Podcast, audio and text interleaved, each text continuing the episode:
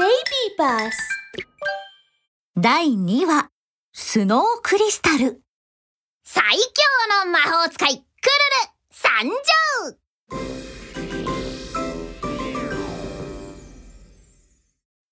ある日クルルは吹雪を呼ぶ魔法のクリスタルを作りました。クリスタルブリザード吹雪よ出ろ。ビュー吹雪がクリスタルから吹き出してクルルの周りを包みました。辺りはとても涼しげです。あー涼しくって快適だ。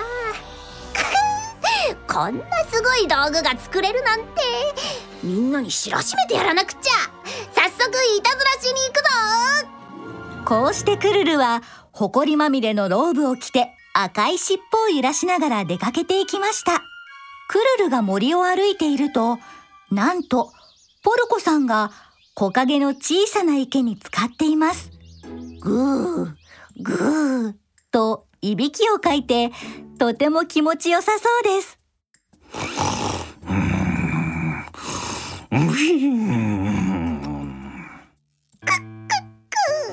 ポルコったら暑かったんだね。僕がうんと涼しくしてあげなくちゃ。クリスタル凍える風よ池を凍らせろ。クルルの声とともにビューッと吹雪が吹き出してポルコさんの使っている池に向かっていきました。ビキビキビキ。池の表面はすぐに凍ってしまいました。うとうとしていたポルコさんもこの寒さにはびっくり。さあ寒い寒い。あれ池が凍ってる？う動けない。ルコとっても涼しいだろ。やはりお前か。いたずら魔法使いのクルル。そうさ僕だ。最強のいたずら魔法使いクルルさ。じゃあねそう言うとクルルは真っ赤な尻尾を揺らして去っていきました。次にクルルが訪ねたのはひよこのサシャのところでした。サシャは大きなリンゴを頬張ろうとしていますクルルはクリスタルに向かって。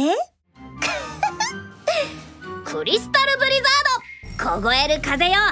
サシャのリンゴをカチコチにしろ。すると吹雪がビューッと。サシャのリンゴをカッチコチに凍らせてしまいました。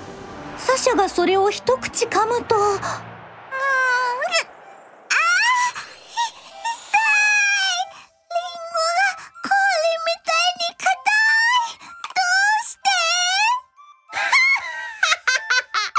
怖がりサシャちゃん冷たいフルーツが食べられて嬉しいだろう。またあなたね。魔法使いのクルルどどうして私の家にばっかり。どうしてだろうね。さ他の食べ物もカチコチにしちゃおうかな。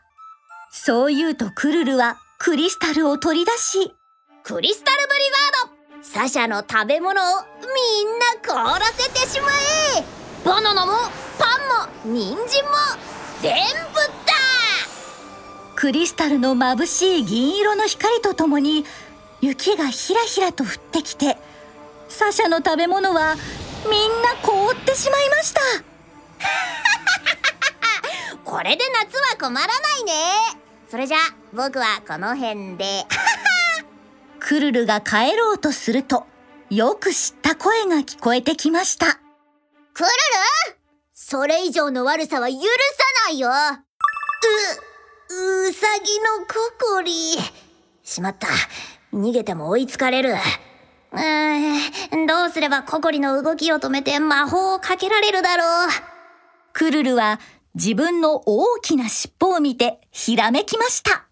そうだ狐の毛はウサギよりもふわふわで暖かい。雪の中で寒さに耐える勝負を持ちかければきっとココリも降参するに違いない。クルルのそのつぶやきを聞いてココリはその心づもりがわかりました。ココリは考えるふりをして。うーん。いいけどクルルってばそんなに服を汚してさては防寒対策なんでしょ？今すぐそこの池で洗ってくれるなら勝負をしてもいいわ。クルルはココリの条件を気にも留めません。洗ったって僕の方がふわふわだ。クルルは急いで体を洗いに行きました。クルルったらバカね。びしょ濡れで出てきたらきっとすぐに凍っちゃって寒いわよ。水を浴びてすっかり濡れたクルルが戻ってきました。クルルはクリスタルに向かって。クリスタルブリザード凍える風よ。吹け。大雪を降らせろ。クリスタルは銀色に輝くと雪のかけらがハラハラと降ってきてほどなくして森は真っ白になりました。クルルの濡れた毛はすぐに凍ってしまいました。クルルは体を縮こませてクルル耐えるんだココリが凍ったら懲らしめて泥に入れてやる。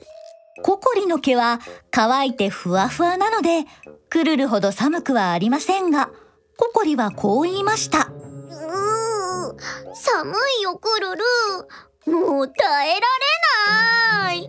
これ以上雪が強くなったら気を失っちゃうわ。クルルはその言葉を信じて震える手でクリスタルを取り出すと。絶対に耐えるぞ。クリスタルブリザード。雪をもっと強く。くは寒い。こ凍えてしまう。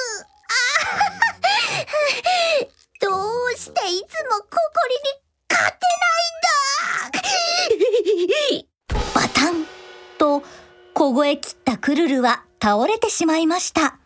こうしてココリはクルルとの勝負に勝って嬉しそうに去っていきました。勇敢なココリが今回も大活躍クルル今度こそ反省してね